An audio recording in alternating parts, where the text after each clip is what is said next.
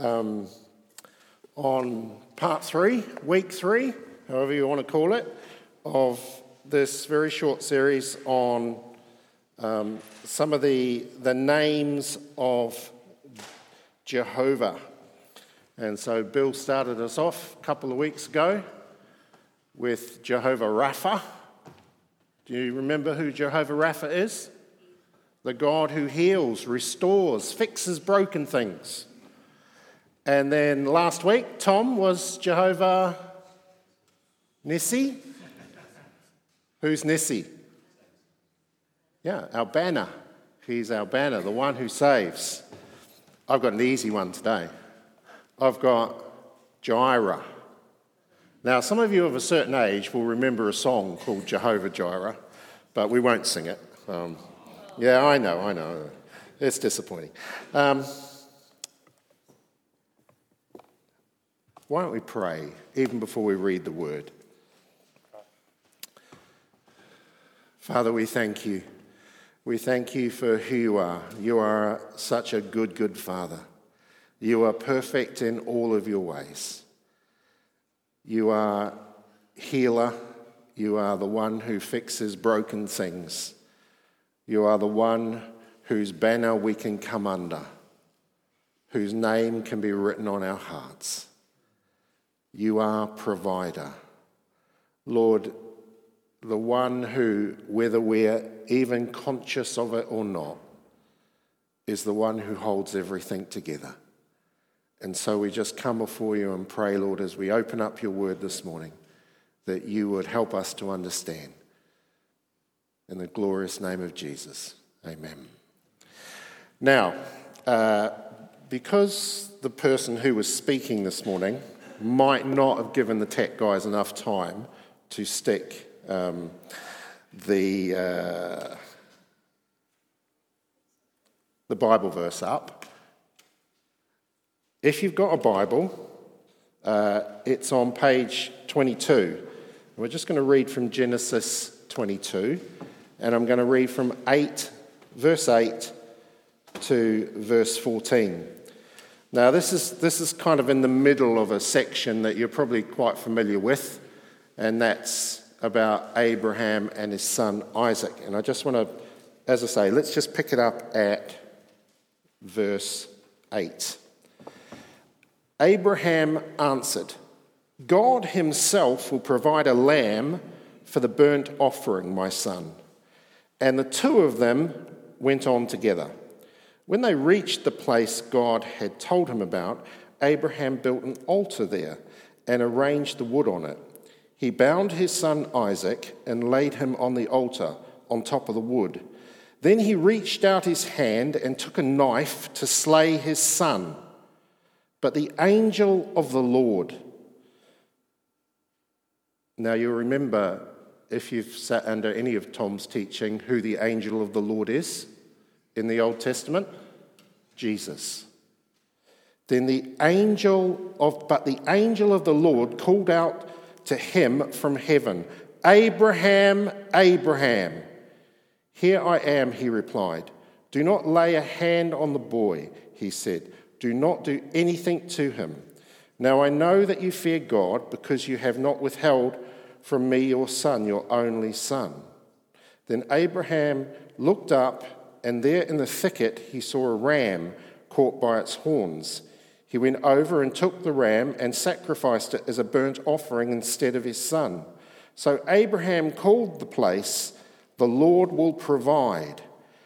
And to this day it is said, On the mountain of the Lord it will be provided. This is the word of the Lord. Thanks be to God.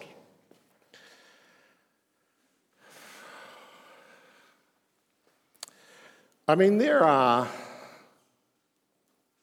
well, if you're anything like me, there are some accounts in Scripture that I just go, wow, would I be able to do what was being asked to be done?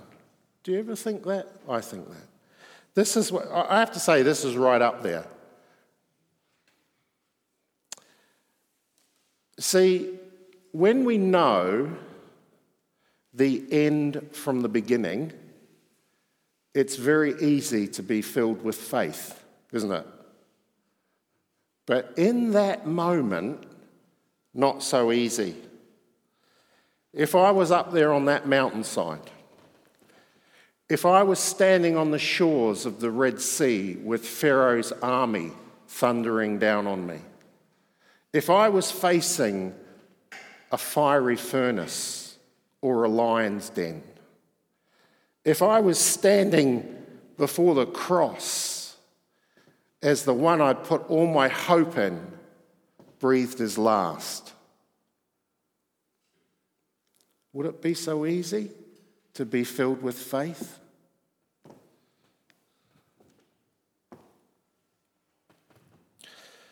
Maybe we can relate more to the John who denies Jesus three times than we can to the Stephen who, when his moment came, looked up and saw the glory of the Lord. It's the reality, isn't it? It's just the reality. Thank God we know the end from the beginning. So, this morning is all about Jehovah Jireh, the God who provides.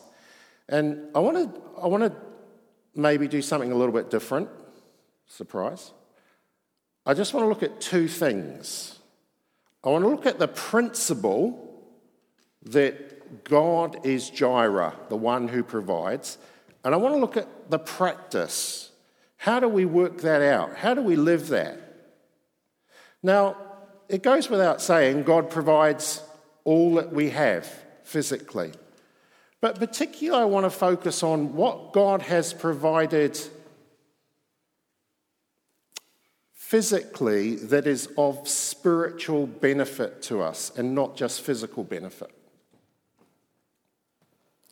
So, basic principle and practice.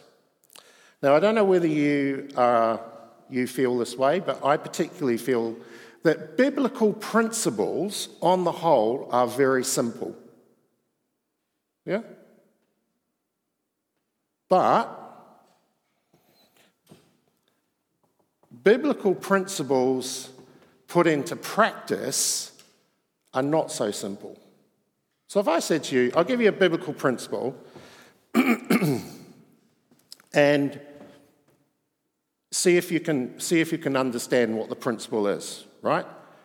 The biblical principle is turn the other cheek.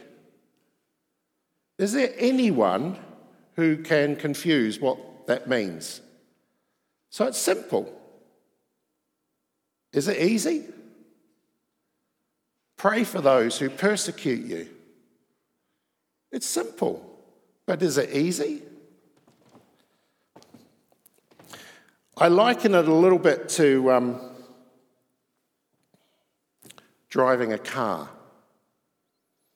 Now, I don't want to be ageist here, but most of us here have probably learnt to drive a car. and when you first are confronted with what you have to do, you think, oh, all right, I, I push that in to change gear. I've got this that changes gear. I've got this other thing that makes it go fast. And I've got this thing that makes it stop. And then I've got this thing that I can point at stuff. That's basically driving a car, isn't it? It's simple. How'd you get on when you first get in there? Isn't that a bit like life?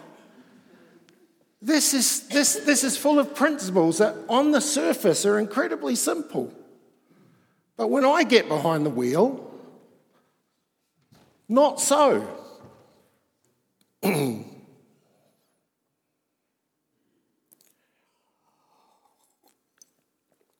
So, using this passage in Genesis 22, I want to give you the principle, what I think is the principle, because I think God uses these few verses. It's amazing, isn't it? God doesn't need 25 minutes to tell us the most important stuff. He says it in a few words. First of all, God spoke. Right? Then in verse 8, Abraham answered. Right? God spoke, Abraham answered. Then in verse 9, Abraham went on to act upon what God had said. So it's not only that Abraham believed God, Abraham then did something about it. He went on to act. And a result, as a result of Abraham acting, in verse 13, he saw God provide. And as a reminder of God's provision, in verse 14, Abraham names the place. Yeah? Names the mountain the Lord will provide. So, here it is believe, act, witness, and acknowledge. That's the principle of living in God's provision as I see it in the Old Testament. Believe, act, witness, acknowledge. Is that simple? Hopefully, it's simple. But what does it mean in practice? Well, let's just spend a few minutes. We've done the theory test. Now it's the practical exam.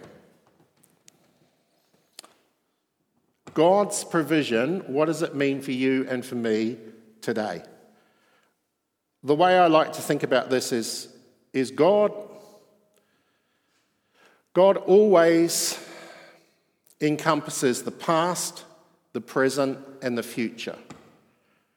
And so for us, there are three things that God has done that will ensure that your past, your present, and your future is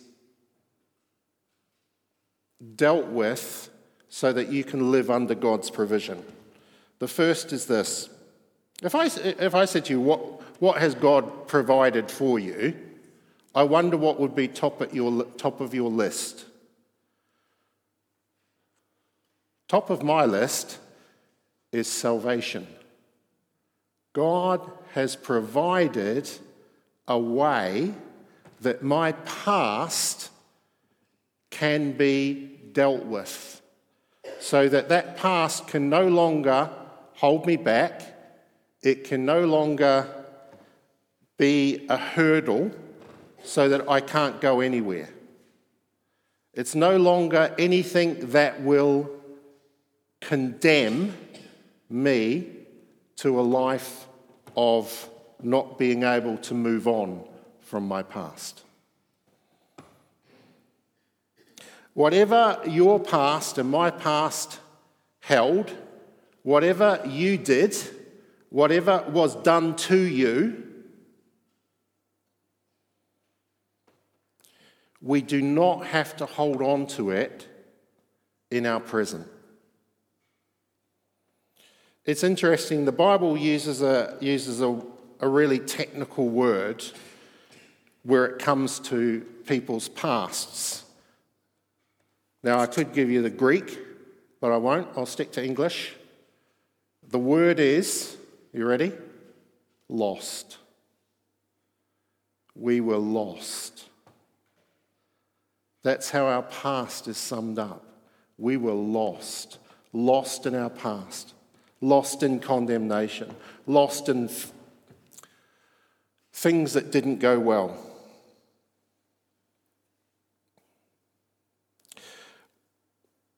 I don't know what age you were when you came to the Lord. Um, some of you probably were quite young, some of us probably in the last few years, kind of thing. Whatever happened prior to meeting Jesus is going to shape your worldview. It's going to shape how you think about things. It's going to fa- shape how you face the challenges that we face. And if that, whatever that time was, was spent outside of God's view, You, I want to say this, I don't, want to, I don't want anyone to think I'm being disrespectful here, but I want to say this very, very gently but cleanly, or clearly rather, and cleanly, obviously. Um, whatever that time spent outside of God's view of you eternally was a waste of time. And it wasn't helpful. Because that was a time we were lost. And so for me, the greatest provision of God is salvation, dealing with the past. Right up there behind salvation is the second provision of God that He offers, and that is adoption. I was lost, I am now found. I am adopted. I am part of His family.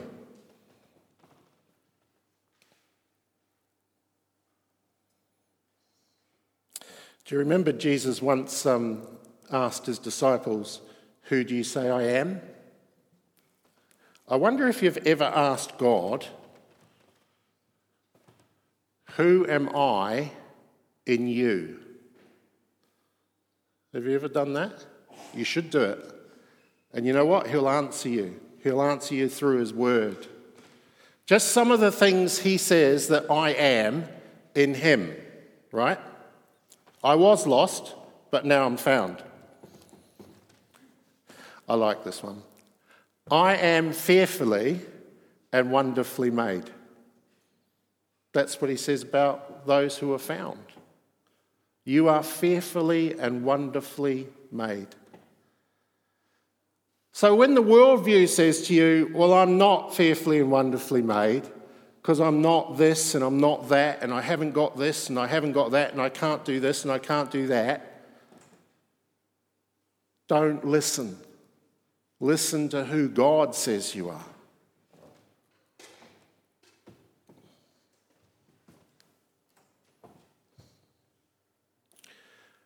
Two Corinthians 5:17. I didn't tell the guys we were going to do this. 2 Corinthians 5:17 says, "If anyone Notice the inclusivity of that. If anyone is in Christ, they are a new creation.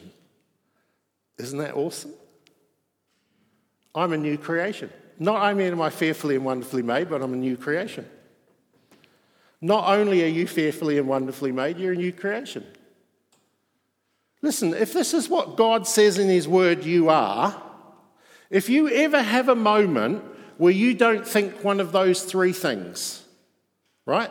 That you don't think you're fearfully, wonderfully made, and a new creation. If you have a moment where you do not think that, but God has said it, where's it coming from? It's not coming from God because this is what God said. This is his provision. His provision is not that I'd walk around haughty and proud and full of myself. It's that I'd walk around and go, I was lost, but Jesus found me. And as he found me, I am now a new creation and live in that new creation. Remember the principle. The principle was to believe and then act. Often we can make an intellectual decision to believe that Jesus was the Son of God and that he died on the cross, right? So we become a believer. We believe that. But too often we forget to actually act upon it. And we say, do you know what? My worldview that I developed over years of living outside of God's love, listening to friends and family and everything else, that worldview I am now replacing with God's view of who I am, God's view of how I should live my life, God's view of how I can navigate my way through all that's going on. Okay, third thing, third area. So, past is being dealt with at the cross, present through adoption, future through indwelling. Not only has God found me, not only has He adopted me, He has said to me that never again, because of His provision, never again will I for one nanosecond be alone. Because He, through His mercy and His grace, not through my own effort or my own understanding, He said, I have placed within you the promised Holy Spirit, and He will be the one that guides you. Provision of the Holy Spirit in the life of the believer. I don't have to do anything special in my own effort. In fact, there's nothing, there's nothing that God has given me and will give you that can be achieved through our own effort. Is it? He doesn't keep track of how many times we come to church or how much money we give. He's not asking me or you or any of us to do anything in our own strength again because we can't do it in our own strength. Go back to where we started turn the other cheek. You can't do that in your own strength. I can't do it in my own strength. But in Him, we can do all things isn't that an amazing thing? His provision. So often when we think about His provision, we think, oh, you know, He gives me a job, He gives me a car parking space when I'm going into Southend, He gives me whatever. And I'm not saying God doesn't give those practical, physical things. But when we understand that these three things salvation, adoption, and indwelling are eternal Because there's a, there's, a, there's a reality here that sometimes, and I'm not saying you do this, I'm applying it to myself.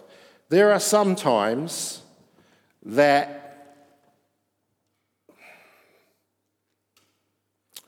I can fall into the trap of thinking that God is more genie than he is Jireh. Does that sound terrible that I'm confessing that? Oh God, I need your help. Rather than, God, you are my help. You are my salvation.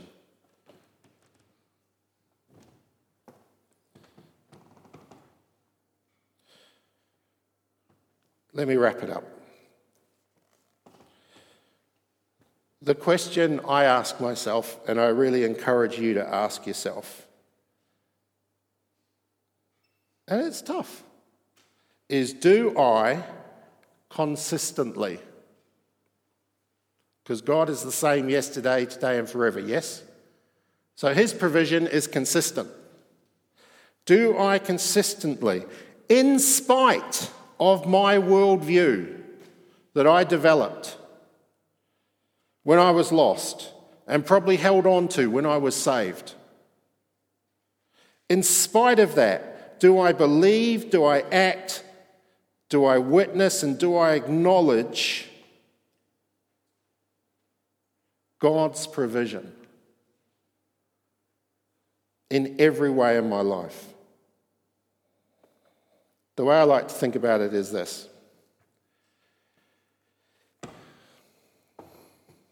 Jehovah Jireh has provided, but it's up to me to practice. God said, I have come that you may be free. So I have to live in freedom, don't I? God said, I am fearfully and wonderfully made. So I have to live as someone who's fearfully and wonderfully made. God said, Your chains are gone. I've dealt with it. No more will a prison hold you. And so, in one sense, the saddest thing in the world is to see someone who's a believer who's in some prison, is it not? Some prison of either their own or someone else's making. He is Jireh, the God who provides. Let's pray.